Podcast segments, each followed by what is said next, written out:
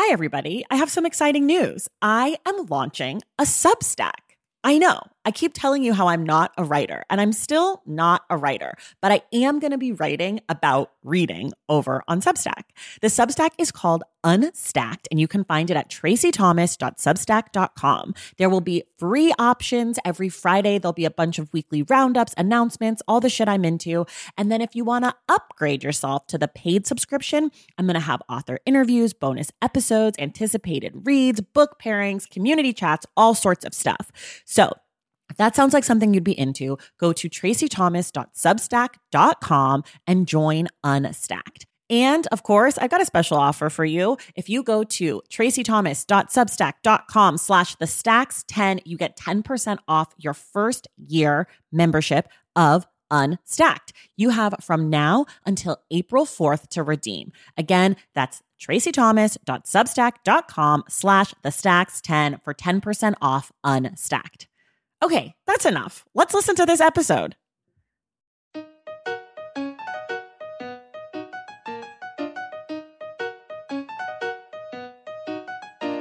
Welcome to The Stacks, a podcast about books and the people who read them. I'm your host, Tracy Thomas, and I am thrilled to welcome Clint Smith to The Stacks. Clint is a staff writer at The Atlantic, a poet, and the author of How the Word is Passed, a reckoning with the history of slavery across America.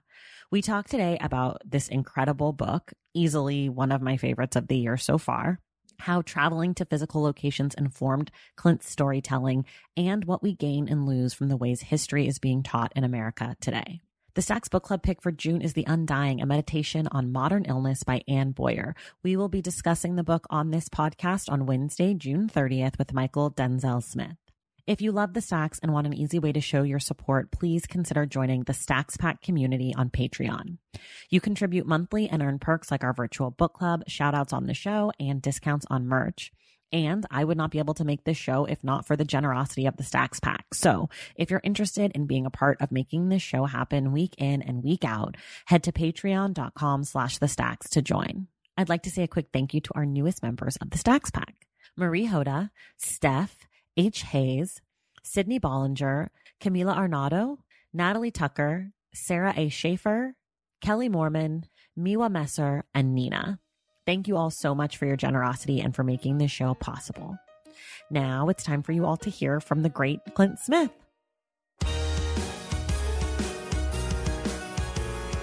All right, everybody, I am very excited. Today I get to talk to author, poet, journalist, history teacher, recent P H D, all, all around awesome human, Clint Smith. So welcome to the Stacks. It's so good to be here. I'm so excited to have you. Um, your new book is How the Word is Passed. It is out now for folks listening at home. In about thirty seconds or so, can you tell us about your book? So How the Word is Passed is about different historical sites throughout the country and how they reckon with or fail to reckon with their relationship to the history of slavery. So I go to places like Monticello Plantation, um, Angola Prison, uh, the Blanford Cemetery, the Whitney Plantation, New York City, to try to examine to what extent are these places uh, confronting, running from, or or doing doing something in between with regard to how they talk about their relationship to that period of history. How did you get the idea to frame the book in that way? So in May of two thousand seventeen, uh, several Confederate statues were taken down in my hometown in New Orleans. So I was born and raised in New Orleans. Um, Hurricane Katrina was my senior year of high school. So I actually mm-hmm. finished school in Houston, but uh, my family still lives in New Orleans. Um, New Orleans is and will always be be my home and, and a part of me in, in ways that I'm still discovering. Um, and so the statues were coming down, statues to Robert E. Lee, Confederate General P G T Beauregard, Confederate General Jefferson Davis, Confederate President, among some others that were um, sort of symbols of white supremacy. Uh, and and I was watching from, from my home in Maryland and watching as these statues were coming down and thinking about what it meant that I grew up in a majority black city in which there were more homages and more iconography and more symbols to enslaved people. Uh, or to enslavers rather than enslaved people. Um, mm. And what were what are the implications of that? And what does it mean that I to get to school, I went down Robert E. Lee Boulevard? To get to the grocery store, I had to go down Jefferson Davis Highway. To, uh, you know, that my middle school was named after a Confederate leader, that my parents live on a street named after somebody who owned one hundred fifty enslaved people, that whenever I went to uh, on field trips to plantations uh, around New Orleans growing up, nobody even said the word slavery, right? And mm. so like, how does that happen in a city like this? And and what does it mean that the sort of iconography of the Confederacy is so deeply entrenched in a city that was literally built by enslaved people? And so I started thinking a lot about who were the people in the city who were trying to tell a different story, um, and who were trying to push back against these sort of narratives that were so deeply uh, entrenched in, in the sort of landscape of the city, and discovered, you know, public historians and teachers and activists and scholars who were doing amazing work. And I started getting curious. I was like, well, what would this look like if I, like, I wonder what other places around the country are doing. Like, I'm mm-hmm. figuring out what New Orleans is doing. And I, I started thinking about what other places were doing. Um, And so I kind of branched it out, and I started going to different plantations and historical sites and cities and neighborhoods and houses and memorials and monuments across the city or across the uh, the, the country, um, and realized that, you know, this country is so is such a patchwork um, of experiences, and it's such a patchwork of stories, and that the story we tell about slavery is uh, really inconsistent depending on where you are, um, and and it largely depends on the sort of larger socio-political and historical realities um, that shape the community from which these sites are emerging. So, um, yeah, it actually began as a as a poetry. I, I thought it was going to be a poetry collection. Um, hmm. I thought I would write some poems about, like, each poem would be about a different uh, monument or memorial in New Orleans, um, and that that would be the conceit of the book. And then I realized that I think I needed some more room um, mm. to to sort of wrestle with these questions. And and I also realized that it this was a project that shouldn't just be in my voice, right? Like, it shouldn't just be my right. own meditations on place. Like, I needed to bring in bring in conversations and reflections and perspectives from from other folks. And and I think that that's when the book uh, became the sort of modern iteration of uh, of what it is. Okay, I wasn't going to kind of start here, but since you brought up your poetry, I, we are going to start here. So things things have changed. There we go.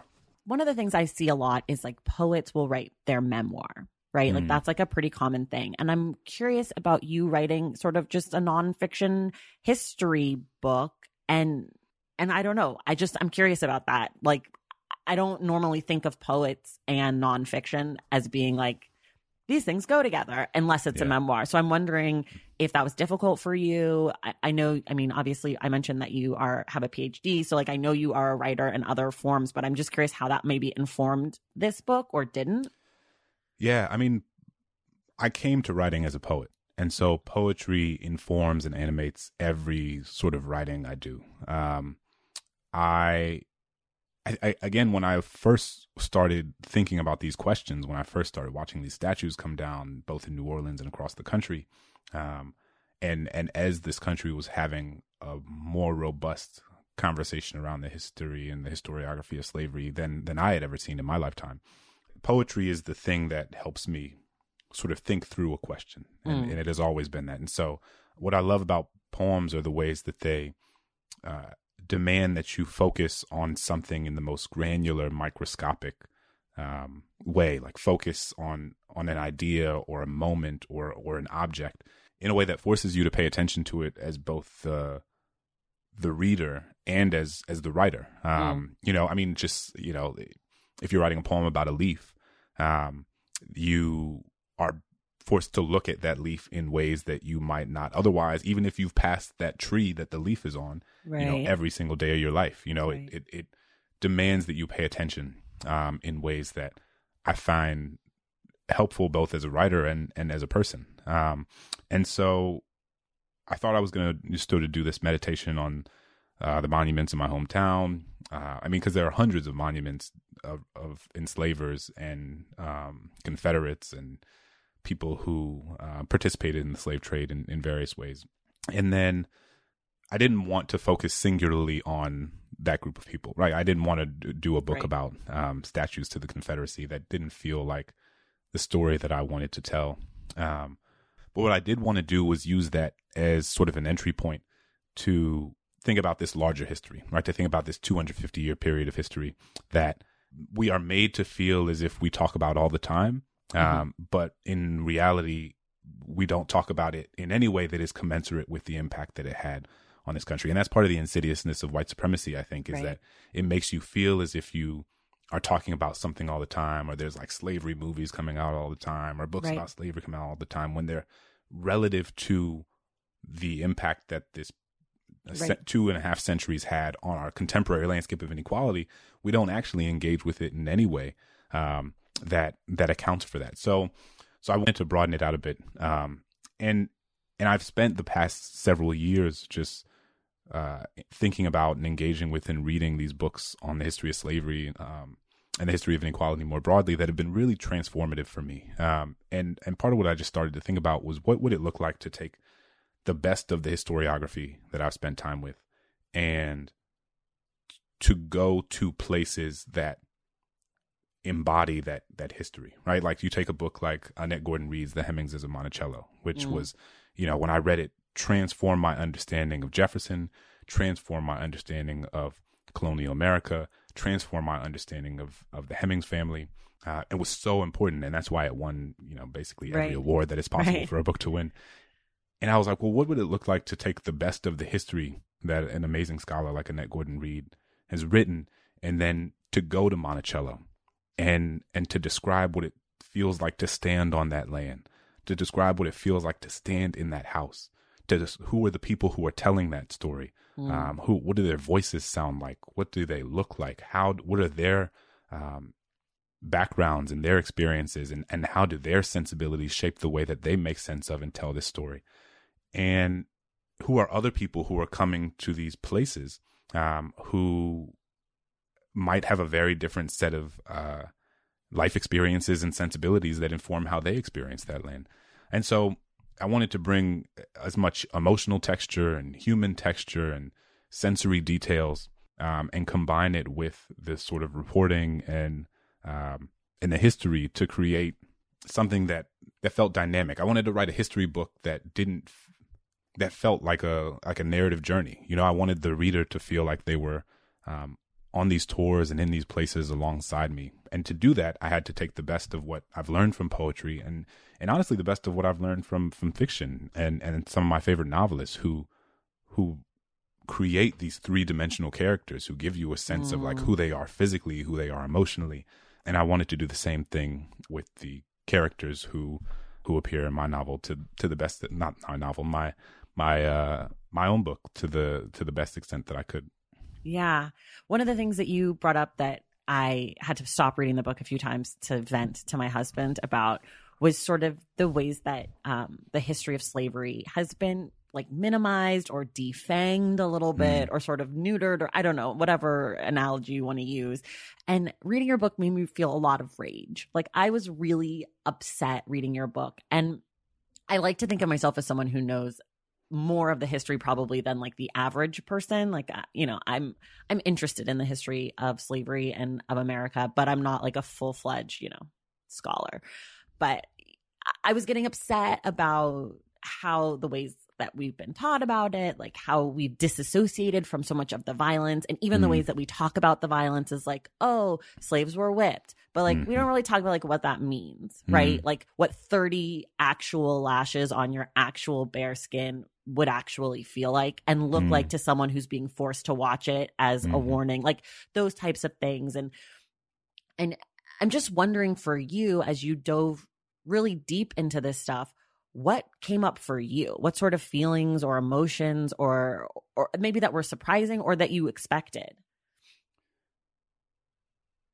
I mean, one of the things that I loved and appreciated about this book was, you know, the nature of uh, of a narrative nonfiction book that is based on, in which the conceit is like going to different places, mm-hmm. is that I actually don't know, I wouldn't know what I was going to encounter until I got there.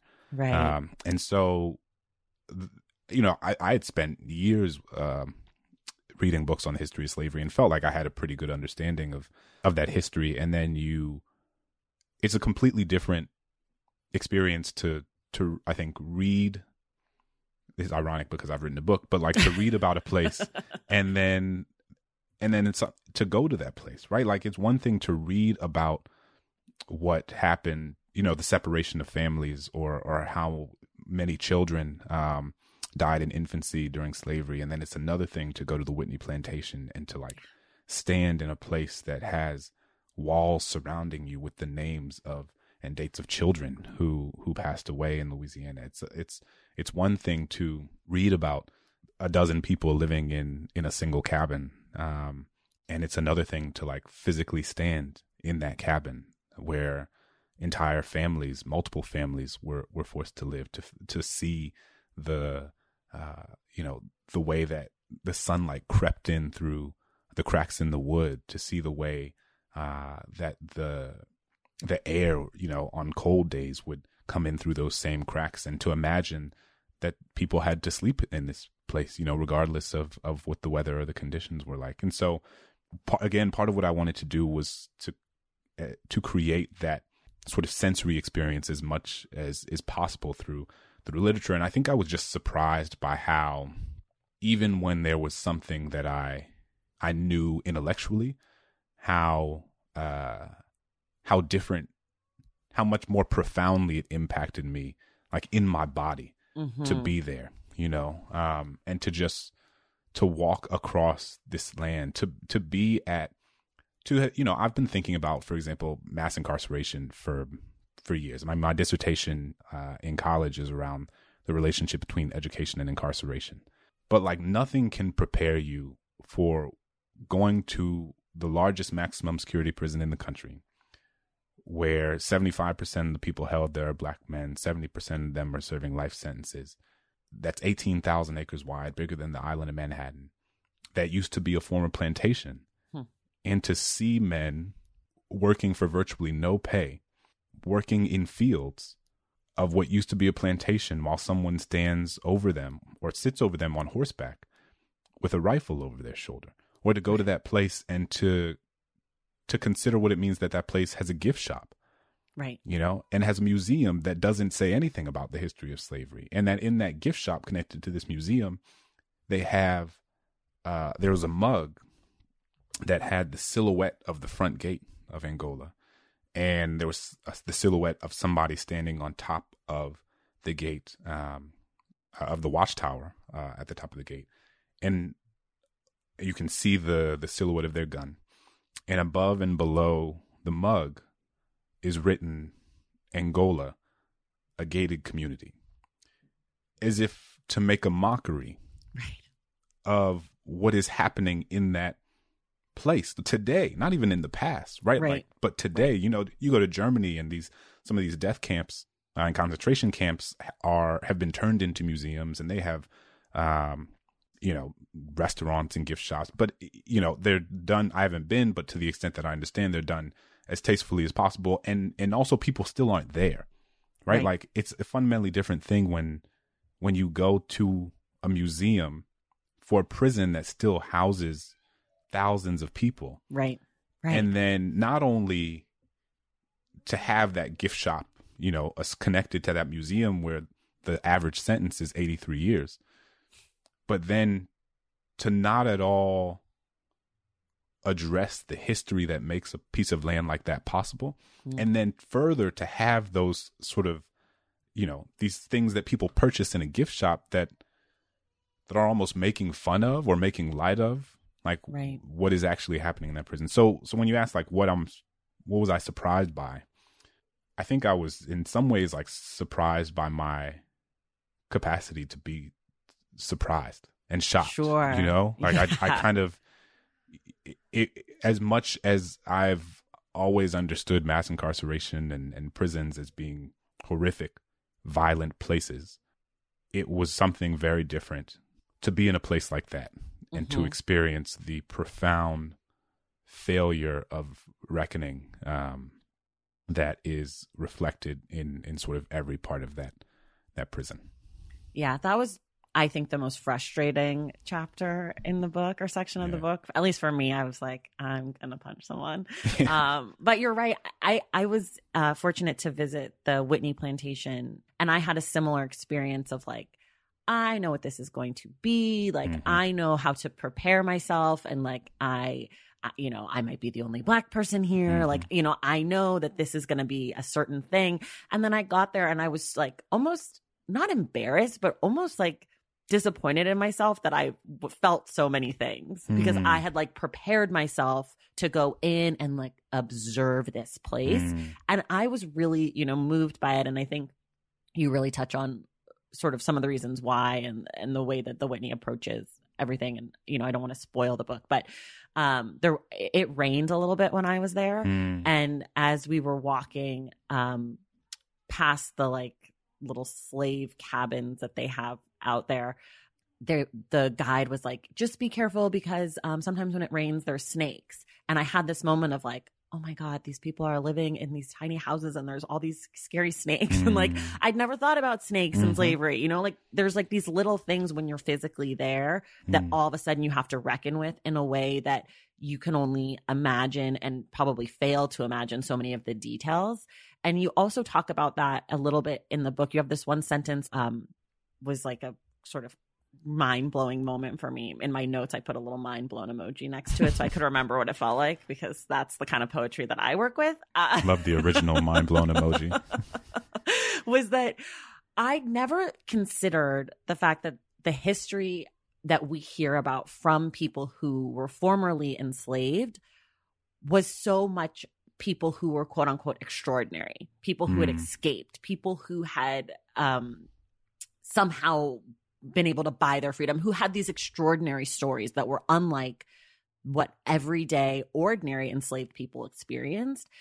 And I, I don't know. I just wanted to say that out loud because it just was something that was really, I, I think the question is, I think I do have a question. The question is, what do you think, as someone who, you know, studies history, teaches, what do you think would be fundamentally different about America, American history, American education, if we taught, if we were taught history through a Black slash enslaved person lens, or even just through a more inclusive lens that was more honest about what happened? Like, what do you, what, what could be different?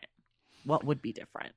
Yeah, I, I'm really glad you brought that up. I mean, so to the first part of what you were saying, I think that that's the sort of realization that I had I was, as I was writing the book as well. Um, because like many folks, I had read, you know, Narrative of the Life of Frederick Douglass. And, right. um, many of us have read the story of Harriet Jacobs, and um, you hear about the, the legend of Harriet Tubman. And we're sort of inundated, um, not frequently enough, but to the extent that we have discussions of slavery in school, they are focused primarily on like a handful of formerly enslaved people. The major, the vast majority of whom, I'll say, are people who escaped to freedom, um, are people who tended to live in some of the northernmost southern states, um, and who, because of the nature of their circumstances, whose lives don't necessarily reflect the millions of people who were enslaved, right? So like when we read the Narrative of the Life of Frederick Douglass or any other book about Douglass. I mean, and like, you know, David Blight wrote what is probably my favorite biography mm. of all time, uh, his uh, Prophet of Freedom, about Frederick Douglass, like extraordinary, extraordinary book. Um, I've read every Frederick Douglass autobiography and memoir. Um, so I, you know, I think that Douglass is, you know, as, as many scholars are now saying, like perhaps like our original founding father. Right. Like to the extent if we're going to like use, use that right. framing, right, right, um, right. even if, you know, obviously it has its own sort of gendered issues embedded within it. But like if, if one was going to use that framing, I think it would be more honest to talk about Douglass as a founding father um, than than perhaps any of the current founding fathers that we have. And so he's deeply important. But Douglass is not Douglass like wasn't a regular person. You know what I mean? Like, like, right, right. like not even like a regular enslaved person or formerly enslaved person. Like there, there aren't many human beings in human history like that man, right. you know, like right. it's, and so the idea, like most enslaved people weren't gonna, didn't learn to read and write. One, right. most enslaved people didn't live in Maryland. Right. So like had a proximity to the North that would allow them to escape in the ways that Douglas did. Uh, most were not teenagers fighting their their slave breakers and like physically domineering them, and and then um, to the point where like that person would never beat them again. You know, most of them weren't, did not go on to be, you know, one of the best writers and speakers that this country has ever known. So, you know, and so his life tells us, can tell us certain things about slavery that are really important, but they also don't reflect the experiences, again, of like the vast majority of enslaved people, people who, for whom resistance didn't necessarily look like escape to the North, didn't necessarily look like fighting a slave breaker, but, but whose lives reflected the sort of like daily ways and attempts to like create and maintain a sense of personhood in the face of just unfathomable circumstances, you know? Um, and like that, that is enough.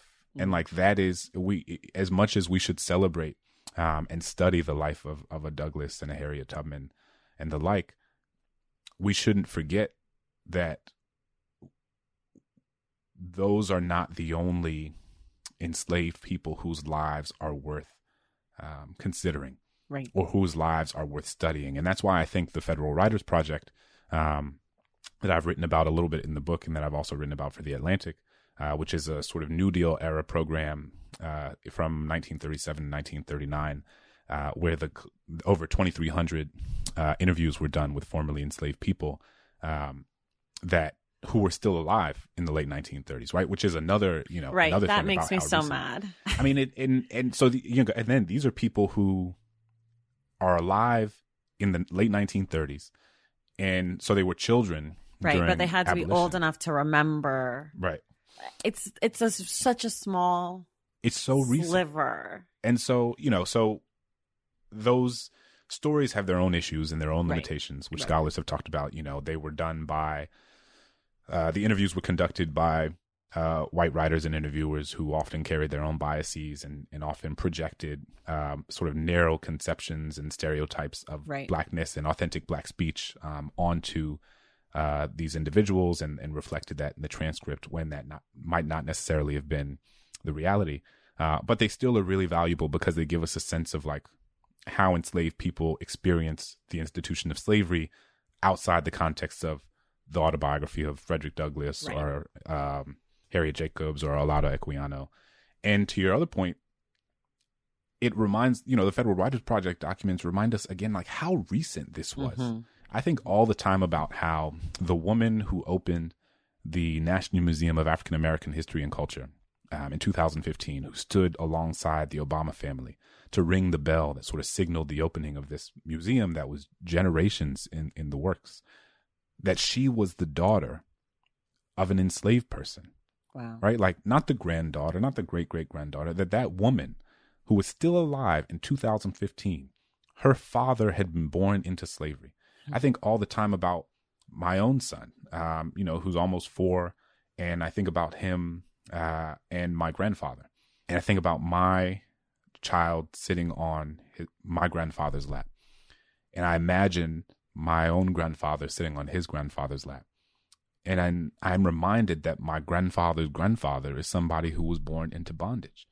And so this history we tell ourselves was a long time ago, wasn't that long ago at all. There are people who are still alive today who loved, who were raised by, who knew, who had relationships with and connections to people who were born into slavery. And so the idea that this thing, this institution that existed in this country for two hundred fifty years and that we've only been out of for one hundred fifty some odd years. So this institution that existed for one hundred years longer in this country than it hasn't, the idea that that would not have any impact on what the contemporary landscape of inequality looks like is is so profoundly morally and intellectually disingenuous. Yeah. That, that, and it has to be taken seriously. And this is why things like, you know, the sixteen nineteen Project, and this is why things like, you know, these these moments that have that demand that we take seriously this the way that the history of slavery has shaped every facet of our social, economic, and political infrastructure that exists today, whether it be contemporary wealth disparities, whether it be the Electoral College, whether it be gerrymandering, whether it be, I mean, you name it, it is, it has been informed by, by the history of slavery. So, you know, that became one of my obsessions in, in writing this book, was just reminding the reader, but mostly reminding myself that, that this wasn't that long ago. And in the scope of human history, like, this was two seconds ago. I just, right, I just right. did, last thing I'll say on this is that I just did an event with uh, John Green, mm. who has like a wonderful new book that's, that's come out. And he has this uh, essay. It's like a bunch of brief essays. And the conceit is that, like, he reviews these things and like random things in the world, like Canada geese and Mario Kart and okay. salad dressing, you know, like provide and does like a rating on a five star scale. And it's, it's, it's pretty cool. Um, and one he did was on Halley's Comet. Mm. And, and he said something that we should consider is that we are, because I think Halley's Comet comes around every eighty-seven years. I don't know the something exact like number, that. but something yeah. like that. And he was like, something that's worth considering for for us, like as, as humans, is that we are only two Halley's Comets away from the, removed from the emancipation of slavery. Hmm. And I thought that that was such a fascinating and helpful framing, mm-hmm. because like the Earth has existed for many Halley's Comets, many many Halley's Comets, right? There have been a whole lot, a lot, and we are only two removed right. from the institution of intergenerational chattel bondage in this country, right. and so yeah, I think it's essential that we remember how recent this was. Um, yeah, it really was just yesterday. Taking care of your health isn't always easy, but it should be at least simple. That's why for the last Three plus years, I have been drinking A G one every day, no exceptions. It's just one scoop mixed in water once a day, every day, and it makes me feel nourished and strong enough to tackle whatever else might come my way. That's because each serving of A G one delivers my daily dose of vitamins, minerals, pre and probiotics, and a lot more. It's a powerful, healthy habit that's also powerfully simple. The nutritional insurance that A G one provides has been vital to keeping me productive and focused. It helps me cover my bases in just about the time it takes to fill a glass of water, scoop in one scoop of A G one, and then drink it. So I don't know, seventy-five seconds? With the perfect mix of vitamins, probiotics, and nutrients from Whole Foods, I'm not stuck trying to assemble it all by myself, which would have considerably worse results. A G one saves me all the time and hassle, and it has made such a difference in my overall mood and especially my gut health, among many other things. But don't take my word for it. Go ahead and try A G one. Let me know what you think.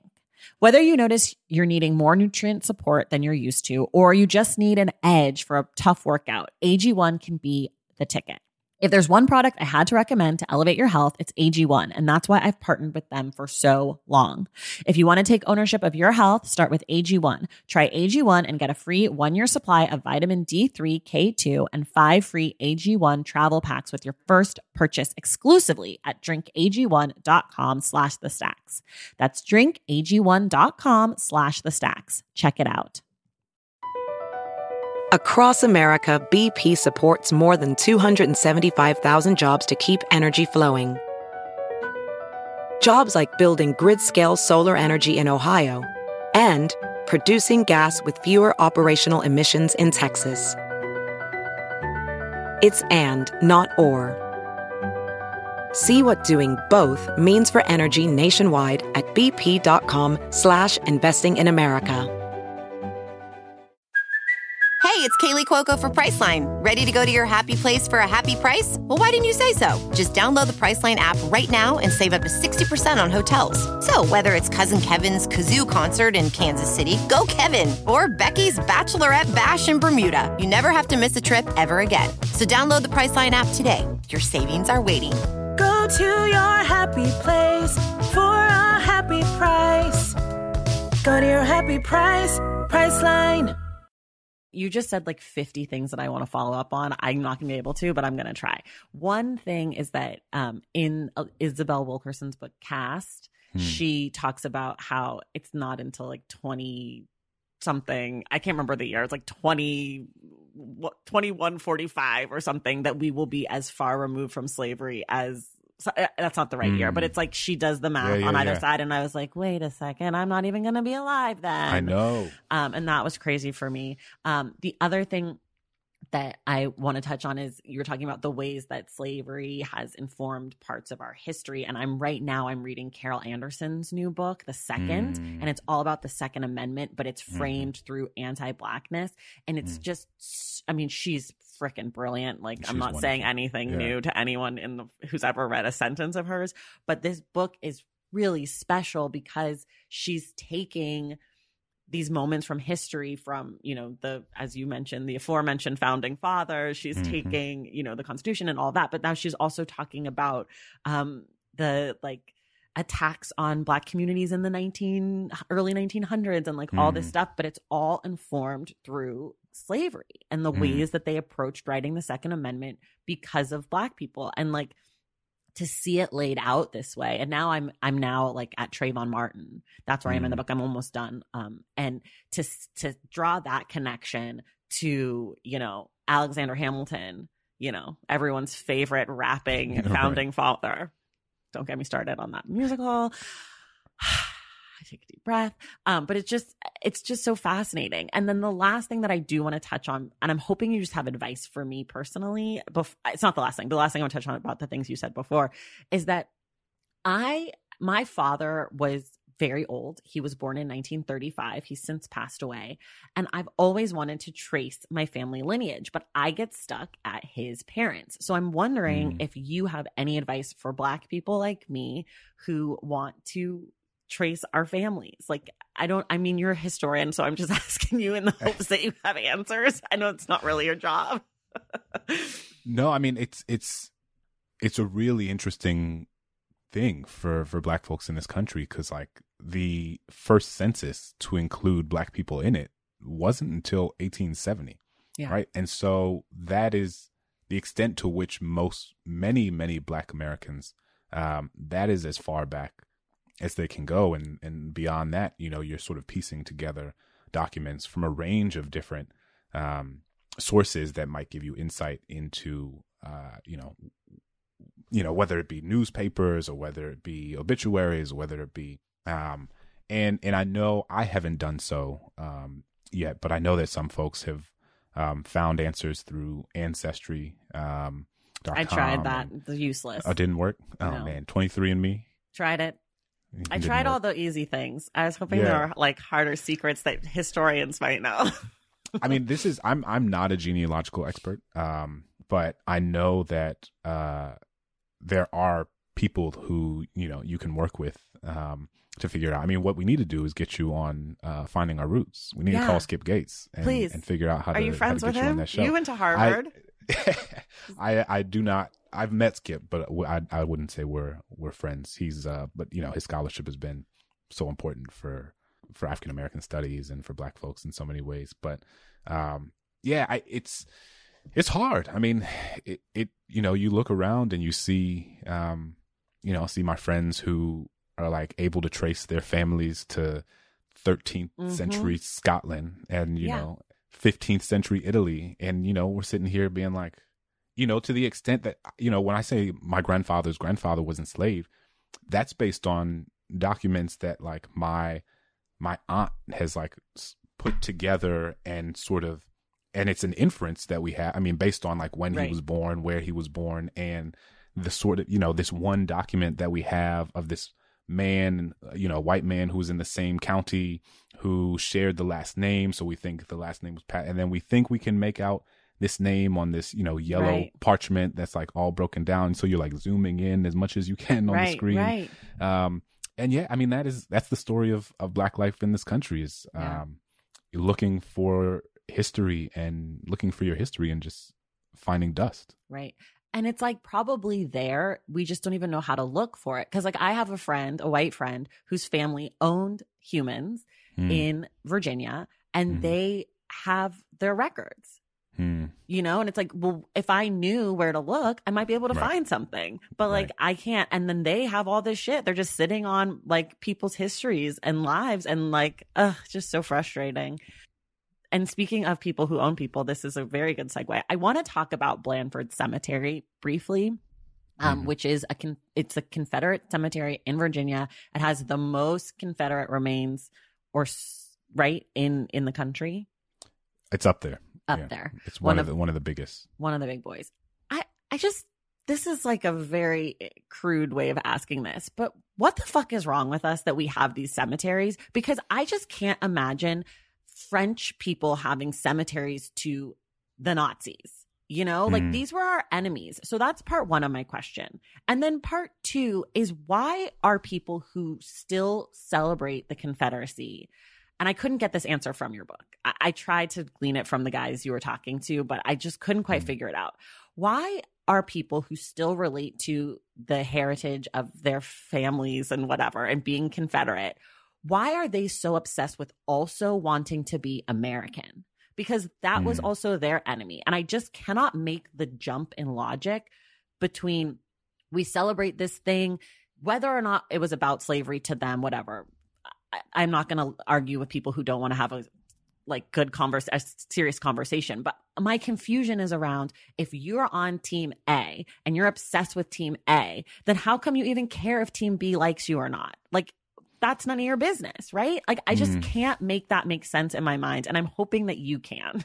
Yeah. So, so for for context for folks, um, uh, the Blanford Cemetery is one of the largest Confederate cemeteries in the country. Uh, the remains of over thirty thousand Confederate soldiers are buried there, and I went there uh, for the Sons Confederate Veterans Memorial Day celebration, and so. Uh, as you can imagine, I was I was very conspicuous. I was I was um, imagining. I was like, right. What the fuck was that like? It was um, so. I, I it's interesting. I actually went when thinking about genealogy and, and lineage. I went with um, the only way my wife would let me go is if we went with our if I went with my white friend um, whose name was William, and so William went with me um, to to this place uh, for this event, and. And he was on his sort of own journey of of having done some sort of genealogical work and realized that his ancestors were parts of, uh, part of the Confederacy and that they owned enslaved people. So I think that we were both coming to this place and this moment, um, attempting to sort of make sense of what it meant in a in a contemporary way, but for for sort of different reasons. And so, you know, when I was there, what became clear to me. Uh, as I had these conversations with these neo-Confederates and these Sons of Confederate Veterans, was that history, for many people in this country, history is not based on empirical evidence. It is not based on uh, historical record. It is not based on primary source documents. It's simply a story that mm. they tell, and it's a story that they've been told, and it is this heirloom um, that has been passed down through their families and through their their communities that give them a sense of lineage, a sense of purpose, a sense of value that allow them to situate themselves in the historical arc of this country in ways that feel suitable and in ways that feel um, that that give them a sense of pride and and affirm their Uh, the value that they have gotten from the stories that they've been told by their grandparents and great-grandparents and great-great-grandparents. And, you know, part of the insidiousness of white supremacy is that it takes a, a, an empirical statement. Like, the Confederacy was a treasonous army whose existence was predicated on maintaining and expanding the institution of slavery. And it takes a statement like that and it turns it into an ideological one. Right, the one that is seemingly representative of uh, my politics or my ideological disposition, when it in fact is one that's just based on the historical record and right. one that's just based in truth, and one that, you know, you look at the primary source documents, you look at the declarations of Confederate secession, and you see that these folks said it for themselves. Like right. they weren't unclear about why they were seceding from the Union.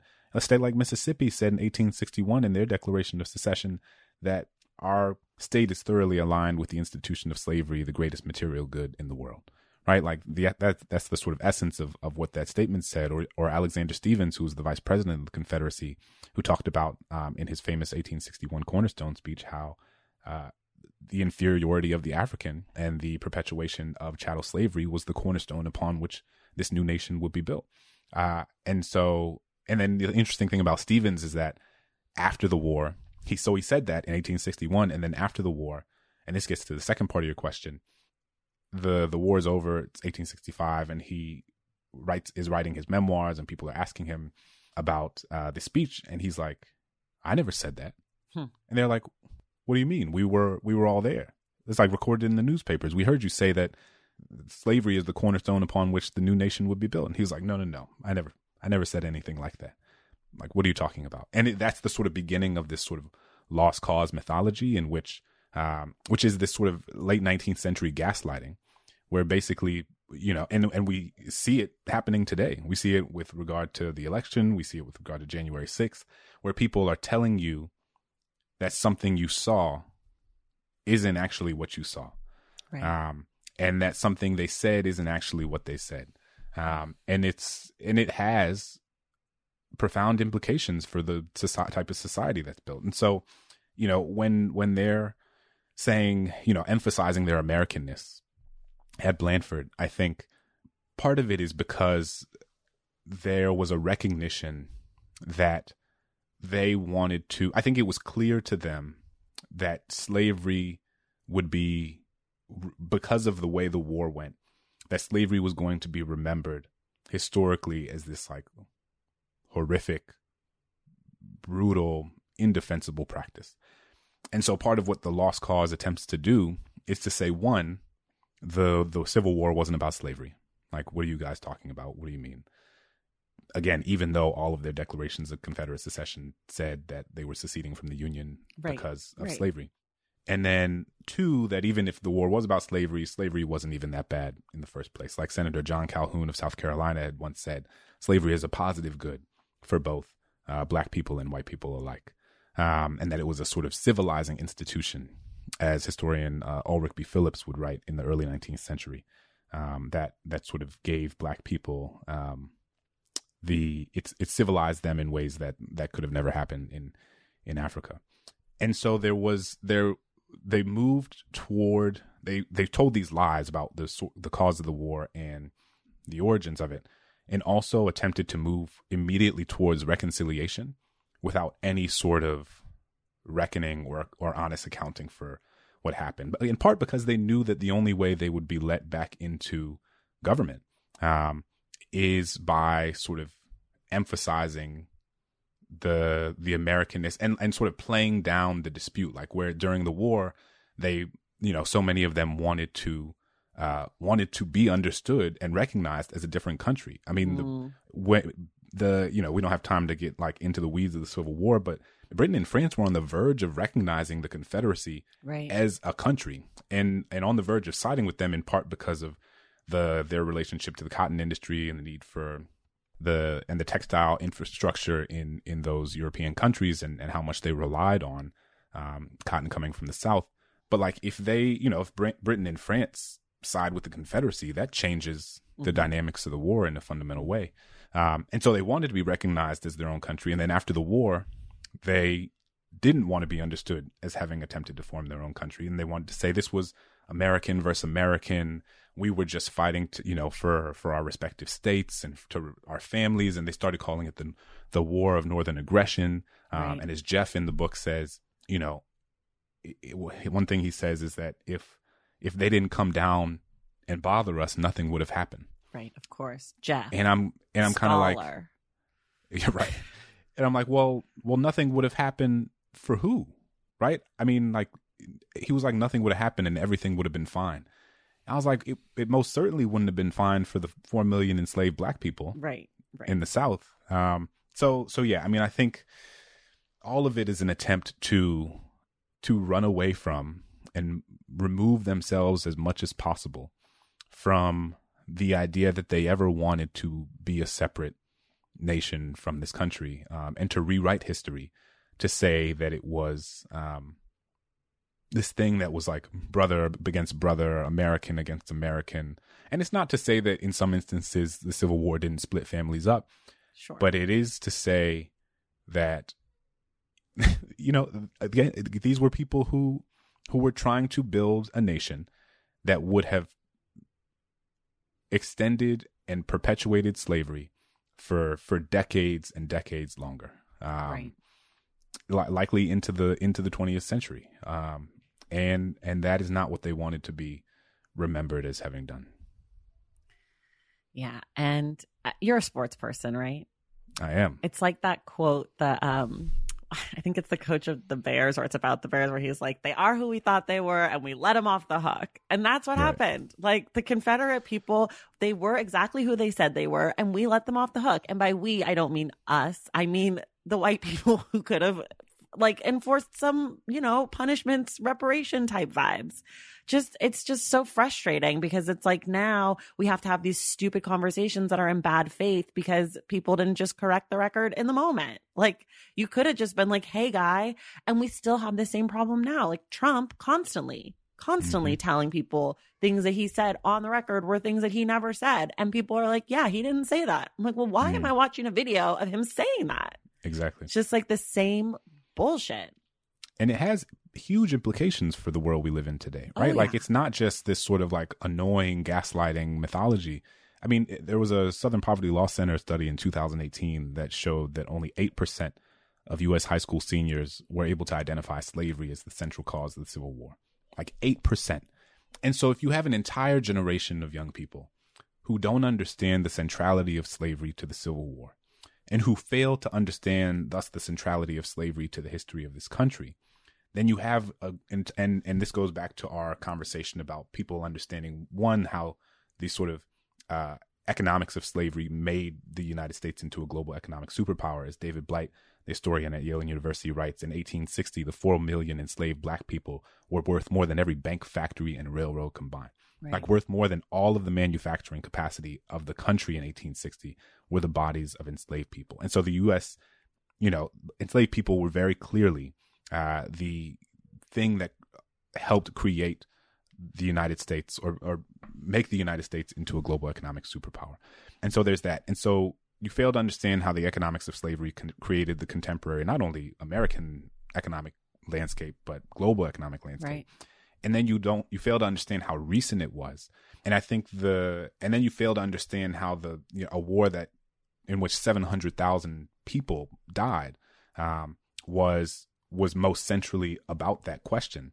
The confluence of all these things together means that you will have an entire generation of young people who look around this country and who believe, who fall into the trap of believing that the reason one community looks one way and another community looks another way, the reason one part of D C looks one way or another part of D C looks another way, the reason one part of New Orleans looks one way and another part of New Orleans looks another way, the reason one part of L A looks one way, another part of L A looks another way, is because of the people in those communities, mm-hmm. rather than what has been done to those communities generation mm-hmm. after generation after generation. And, you know, James Baldwin has this great essay um, called A Talk to Teachers. It's not one of his more famous ones, but it's one that that's impacted me a lot. And he wrote it in Uh, nineteen sixty-three, I think it was published in nineteen sixty-four. It was based on a speech that he gave to a group of New York City educators.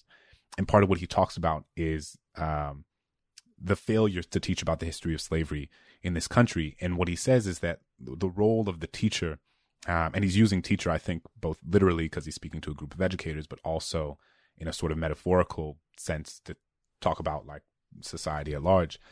The role of the teacher is to help like Black children understand that although the world will tell them over and over and over again that they are criminal, that it is in fact the society and the history that has created the conditions that that Black child is growing up in mm. that is actually the criminal, right? And it's like very simple and very intuitive, but right. it's so important and something that so many of our young people miss today, right? I think about my own time as a high school English teacher and how deeply so many of my students had internalized these messages about who they were and what their community was like, because no one had given them the toolkit or the framework or the language to understand that the reason, you know, Prince George's County, Maryland looks the way that it does, or Washington, D C looks the way that it does, and the specific neighborhoods that are experiencing, that are saturated with violence and poverty, that that violence and poverty is not a reflection of, of, of a cultural disposition. It's not reflective of gen, uh, something genetic or biologically right. inherent.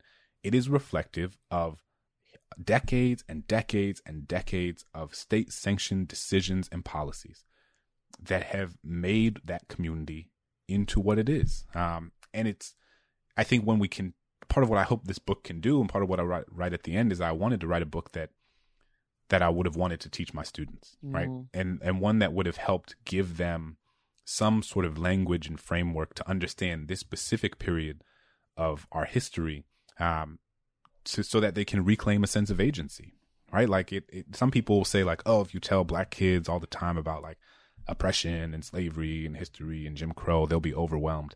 I mean, I think if you teach poorly, that is right. what will happen. Sure. But like, if you do it the right way and you like have a thoughtful, effective pedagogy, I think it, it, it will do for those young people what it did for me, is like be this deeply liberating thing, mm-hmm. and like this deeply emancipatory thing, because you are able to more effectively identify the lies that this country tells you about yourself, right? And you are more able to effectively situate you and your community in the sort of larger history of this country, and understand that, you know, we all, while we all have agency, we all have free will, we are all, you know, in some ways responsible for the decisions decisions that we make, though all of that has to be understood in the sort of larger social and historical context from which it emerges. Um, and and that's just so important, because I remember being a kid in New Orleans and being told it was the murder capital of the nation, and we right. had the highest prison rate, you know, higher prison rates than Russia and China and Iran, and you know, and, and telling all these stories um, that m- made me feel, you know, as a kid, when I didn't have the language to push back against it, I was like, well, is is there something wrong with us? Like, right. is there? And it's so, and that's so, it's so insidious and it's so cruel. Um, and that's why it's so important that we push back against all this stuff that's happening now around critical race theory and these state legislatures that right. are trying to um, make it so that we don't have, teach honest accounts of our history. Okay, I'm going to ask you just a few more questions that are less related yes, to the book and more related to your process. Um, first of all, because everyone listening can tell that you're obviously a very smart human being, it is important to all of us to know what is a word you can never spell correctly on the first try. And before I let you answer, I also read your book of poetry, and I happened to see that you love spelling. And so I almost didn't ask you this question, but there's got to be at least like one or two words that you always mess up. Oh, man. Well, The the book gives a, a distorted sense of my love for spelling, because I loved spelling bees as a child. I was like very competitive as a child. But and you were so good at it. You like I, well, I was good spelling. at it because I would not accept. There was I was I was, so that we in P E we would like run to the fence and back every Wednesday or whatever. We okay. had, and there was this one kid who always beat me, and I was like, well, if I can't be, if I'm always getting second place in running, like I've got to be the best in the spelling bee, and so I like. Practice it, it was it was too much, but like if I so I was like I can't be the fastest, so I'm gonna spell the best, and so I kept, but I also very rarely won the spelling bee. I always got like second or third, so Ugh, I was like bummer. toward the top. But um the story of my elementary school was like number two, second place Clint. Sorry, um, now you know I, you went I'm, to Harvard, so fuck it. Those people. Like I don't know. Oh man, um, what is a word that I can't spell? Um. What is a word that I can't spell? I hate when people do this because that means they can spell everything, and I'm sitting no, over no, here no, just being I like, can't. I spell everything wrong. uh, there's so many. I mean, like the the little squigglies have messed me. I have so many things on Microsoft Word that are on autocorrect, mm. and so like I don't even know when I'm spelling something wrong. Uh, I would say I listen to your podcast so much. I should have prepared for this question. Clint Smith, world's best speller. No, not at all. I mean. The things just generally things I, I don't know. This is like a, a sidestepping answer, but like okay. when things have a hyphen in the middle of mm, them or not, like nonfiction. So, I just learned that because of the stupid podcast. does does nonfiction have? I don't think so. I don't do it with well, a fiction and with a hyphen anymore. I mean, but I used to. Like, does nonfiction have a hyphen? Does pre? You know, I've been talking about pre-orders for this book for so many oh, months. Yeah, no, like, does pre-order have a hyphen? No hyphen. It doesn't have a hyphen. So look, this counts. Yeah, because no, that totally I don't know counts. What has a hyphen, yeah. and I don't know. Well, then there's and words then, like wrap up, where a wrap up versus wrapping something up. One has a hyphen and one doesn't. One is two oh, words, like a wrap up, yeah, or two, two wrap up. Oh, yeah. Or even words. So even words that are like so, both the hyphens and when words that could be one word, mm-hmm. like prepositions, um, also could be two words, like into. Yes. Like, when do I use into? Right. And then when do I use into? Or what about cannot and cannot and cannot and I can't? Is there I don't know the difference. Cannot? I don't know the difference, so I always use can't. There you go. Even though there when I go. speak, I always say, I cannot with this or I cannot with that. You're like super hyperbole. But even when, whenever I combine cannot, I'm like, this feels too fancy. I don't know why it feels fancy. It like can't, it like C A N N O T feels somehow like more sophisticated than like C A N space N O T. Yes. I don't know why. Yeah, um, I'm with you. It's definitely So fancier. There we go. It's okay, definitely you did like it. Hyphens and... What words or should be two words versus one word? That's fine. We'll accept that answer. Okay. This is a question that everyone um, is waiting for, which is how do you write? Where are you? Are there snacks and beverages? Don't leave that part out. Do you have music, rituals, a candle, a vibe? Like, what is your writing life look like? Yeah. So as you know, I have two small children. Yes. Um, I have a two-year-old and then uh, by the time this podcast is out, he'll be a four-year-old. Um, two-year-old daughter, two-year-old and four-year-old son, and they are delightful. The lights of my life, uh, the best Uh-oh. thing that's ever happened. I know where this uh, is going. I feel like every parent knows. Um, and they, uh, it is. I've, I've, I don't know.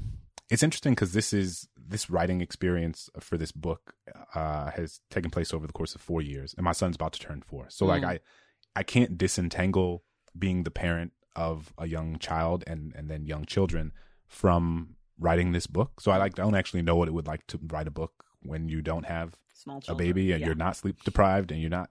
Um, so I think I was quickly disabused of any notion that I would have like a regular time period uh, in which to write, a regular space in which to write. Um, and so much of the writing of this book was done uh, literally with like, my child on my chest. Mm. For for so long, my daughter would only sleep in, um, I forgot what you call the wrap around. Like, it's the thing that... The snoo? It's the wrap. The, it's not oh. the snoo, but the thing on your chest. The swaddle? Um, oh, oh, the Baby Bjorn.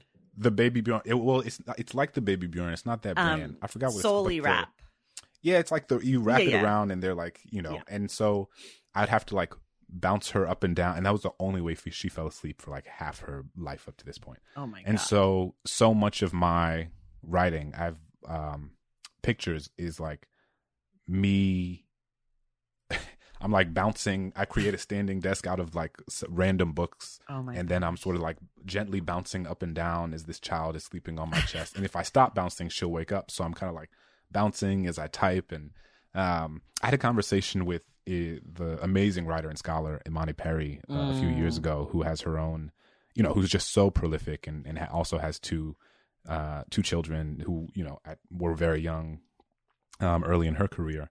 And she was just like, Clint, you gotta, we were at lunch one time and she said, Clint, you gotta let go of this idea that like you're gonna have your incense and mm. your candles and your like favorite tea and that you'll be able to do yoga before and the sun will be hitting you just right. She's like, you just got like, if you can get fifteen or twenty minutes in, right? Like then, then that is enough. And like that adds up. And so I really took that to heart. And, you know, I would bring my laptop with me everywhere. Like if my kids fell asleep in the back of the car, we'd pull over at C V S and like, I would, you know, write as long as I could until they woke up. I wrote during episodes of Sesame Street. I wrote mm-hmm. during nap time. I wrote, um, and then the pandemic happened, and and they were here, and there was like no childcare, right? Um, and so you know, my wife has been incredible throughout this. You know, this book would not be possible without her. So, um, you know, she would work really hard to make sure that I had time to to write and to finish the edits, and um, so all of that's a long way of saying uh, I don't have any sort of rituals around writing. Um, but do you have snacks or beverages that you like? Do I have when snacks you're... or beverages? I love clementines. Oh like, my god, I am not a, a healthy snack. A fish, no, it's I, a clementine, but it tastes like candy. It tastes like candy. It's delicious. The candy of the earth. You live near Jason Reynolds, right? You guys are near each other. He lives in D C. Yeah. yeah. This must be a D C thing where you only like healthy snacks over there. Oh, man. What a nightmare. Don't, don't do that to clementines. they they might be healthy, but they are like lollipops. They're just like lollipops. They're like Jolly Ranchers. I feel they like, do trees. You work for the Clementine lobby over here? They're Basically. like I'm, ready, I'm trying to get my Clementine sponsorship. I love it. Okay. We're not going to have time to talk about soccer, but just so everyone knows, Clint and I both like soccer and basketball, and Clint yes. went to college with my superstar basketball player, Steph Curry, at Davidson, I right? Did. Do you know I him? Did, yeah. Are you friends with him? Yeah. Yeah, that's, he, that's he's uh, he's definitely a friend. Um, before the pandemic, whenever I was in the Bay Area, um, we would try to get together. I would try to So you've met Riley game. Curry? His daughter? I've never met Riley, actually. Oh, that's, um, I've never she's met, my favorite because we Curry. Only see each other. she's, I mean, it's amazing to think about. I saw a picture of her the other she's day. She's like forty-five now. She's, I was like, I remember when you were just a little baby taking the microphone during the press conferences. Oh, oh my gosh. God. She's a an meme, icon. A meme legend. She's an icon um, of my heart. I need, she, I mean, obviously she's the most interesting Curry, everyone's favorite Curry, the most oh, Spock, man. the most personality. It's her and then the mom and then Steph. And then everybody, you poor, poor other kids. Yeah, and then I'm like, um, Hallie Curry, you're married in now. The dynasty of the I mean, Rivers Curry. Crew. There's so it's many. a whole crew, and they like it's play on crew. each other's but, teams. I know it's wild because it doesn't the the brother-in-law yes, plays on, da- on the Damian same Lee team. Is that the brother-in-law? I think so. He's yeah, married yeah, yeah. to si- Slide. What's her, I always we have a nickname for Sidell. Sidell. We have a nickname for her in our family that's not her name. That's like an inside joke, but that's what I call her. It's not even mean. It's just we've added letters. But anyways, oh, she is married to Steph's teammate, and then Austin Rivers' uh, sister, Callie Rivers, is now married to the brother Curry. Oh, man, I didn't even realize yeah. that. So Doc and Austin are married in to the Curry wow. Empire, the new man, empire of is, pain, the empire of Splash. The new empire of pain, the empire of Splash. Chef, uh, so many Chef Currys. So many, the, too many empire. chefs in the kitchen. And then so Aisha many. actually cooking things Curry. But the point is that Clint will be back so we can do a full sports podcast because we have to talk deep Premier League, even though I'm like, a newbie to Premier League in the last few um, years, but I I'm just a, you're, it's a hard time to be you're an Arsenal fan. Old school throwback. Have you always been an Arsenal fan? Yeah, I was. For the folks who are familiar with the Premier League, um, I was tricked into uh, cheering for Arsenal because I loved Thierry Henry. Okay. I was like obsessed. Um, Thierry Henry, for those who don't know, is this. Um, French Mart- Martin French Martinique or Martinique French. His parents are from Martin- the island of Martinique. He's he was born and raised in Paris, okay. um, I believe. Uh, and and he's just was is this like Arsenal legend, French legend. Won the World Cup with France when he was just nineteen, I think. Um, and I had posters of Thierry Henry on like every wall in my in my room growing up. And so the Arsenal who he played for. Was incredible in like the early two thousands. Mm. I mean, they we went we were the first team in Premier League history to go an entire thirty-eight game season undefeated. Wow! Um, and that was the two thousand three season. Wow. Um, I think it was two thousand three, two thousand four, and and I was after that. I was just like, this is my this is my team, this is my crew. And then it was downhill. And in the last few years since the old manager retired um, a few years ago, Arsene Wenger, who we really took for granted. I mean, we're gonna have to have a whole nother conversation because I took I took that man for granted. I was like, it's, let's get it. We need some new blood. Let's get him out of here. And then now I'm like, oh man, that was those were the good old days. Uh, but it has been rough. We are not. I think we're tenth in the league right now. And I remember complaining about being third. I was like, third place. Like, we need to.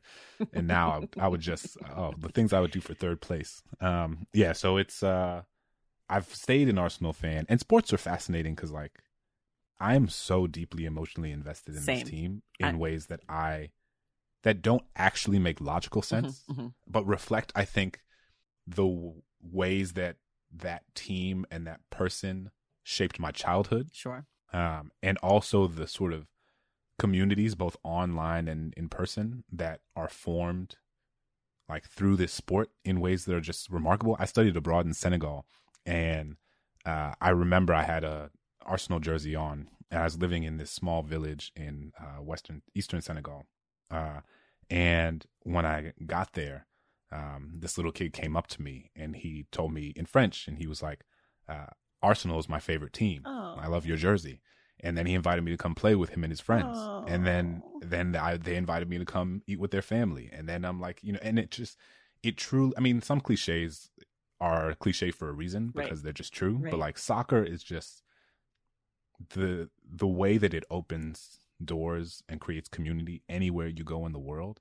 I've always just been so amazed by it. And, it, and that's been true everywhere I've gone in the world. You can find people playing um, playing a game of football, and and that is such a beautiful, incredible thing, you know. Or I'm in D C at a random bar watching an Arsenal game with a bunch of strangers, and we're I would like to say that we would, we're celebrating together, but we were probably crying and commiserating on one another's shoulders. Well, but that's the thing about um, sports is like, and I, I've noticed that with soccer because. Long story short, my brother is very into soccer and he's a big Man City fan. And so originally he wanted us all to get into soccer, his wife, my husband, myself. And so we each picked different teams. We each picked an A team and then a B team. So my A team originally was Arsenal because I just picked them because mm. I liked Aubameyang. I thought that was a great name. Aubameyang mm-hmm. gang. Hello. That's my Aubameyang vibe. gang. And go. Then my backup team was uh, Bournemouth because I thought mm. that was funny. Oh, but that's a choice. Yeah, we all had weird backups. Like Sarah's was okay. Crystal Palace. I think my husband's was Watford. I don't know. We all had weird backups. Okay. But Brady, God. my brother, was so into Man City, and he made us watch that Amazon documentary yeah. about them. And this was at the beginning of the pa- pandemic. He made me watch it, and I loved it so much. I fell in love yeah. with Pep Guardiola. How could you not? Oh, and then it was like, I don't want to root for the, any other team because now I love these people, and these are my friends, and they're my brothers in arms, and Phil Foden is one of our own. And like, I'm just here for all of these people. And so everyone in our family, at least the four of us plus my kids, all got team player names. So I'm Mama Sterling after Raheem Sterling. Oh. My oldest twin, Ezra, he's Ezra De Bruyne because when he was a baby, he kind of looked like Kevin De Bruyne. So we do the Kevin De Bruyne chant for him, and he knows it's his chant, and wow. he screams and puts his hands oh up. Gosh. And my brother is Pep Bradiola. So like we all have our own things. And so now that it's become like this phenomenal. huge family. Like, so we all dress up in our costumes whenever we watch together. Oh my gosh, I need it. I'm about to text my family group chat and be like, we need to step you it guys up. need to step what it up because doing? And so Quinton, my younger twin, he looked a lot like Vincent Kompany, but mm. Vincent Kompany never played during Quinton's lifetime, and mm. so originally his jersey says Kompany, but we've decided because I always get uh Kevin De Bruyne and Zinchenko confused, we've decided that Quinton is now Quinchenko because that's obvious and they're uh, the twins, but I'm also very anti it because like they're the two white guys on the team and I'm like uh, saying I my see. black kids are them, but it just works so great. So anyways, that's how we have gotten into soccer, and it's very weird and inside, but it makes it funny. And every day I text my brother the lineup that I think that Pep should pick. It's never right, but it's based on my vibes. I mean, Pep is, I mean, talk about a genius. Oh my God. And how could you not I mean, love him? He's so funny. He's just he's such so a weird, quirky guy. I had guy. to stop watching the documentary because I was like, my allegiance is about to change. Oh my God. I don't think I ever got past episode three. Oh, well, it only and gets I better. Like, I know. It only it was, gets better. It wouldn't have gotten too good. And so I was like, I need to I need to hold off because I'm already I'm already on thin ice. Oh, with, my God. Arsenal's already on thin ice with me. So. You need to um, write a book about sports so that we can do this again and fully go deep dive sports. And people who are here listening about history aren't like, I want to kill myself. I'm turning right, this off like, immediately. What kind of transition is, is, is happening? I do have I have to ask you two more questions. Let's do it. And then yeah. we can be done. One is for people who love this book, your book, How the Word is Passed, what are some books you might recommend to them that are in conversation with or are good other things to kind of vibe? I know you've mentioned some things already too. Yeah, I would read uh, David Blight's The Prophet of Freedom, uh, about its biography of Frederick Douglass. I would read Annette Gordon Reed's The Hemingses of Monticello, um, about Thomas Jefferson and Sally Hemings and, and really the entire Hemings family.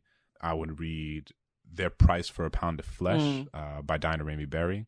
Um, I would read Uh, The Myth of the Black Confederates, I think is what it's called, by Kevin Levin. Uh, I would read uh, The Slavery in New York by Leslie Harris and Ira Berlin.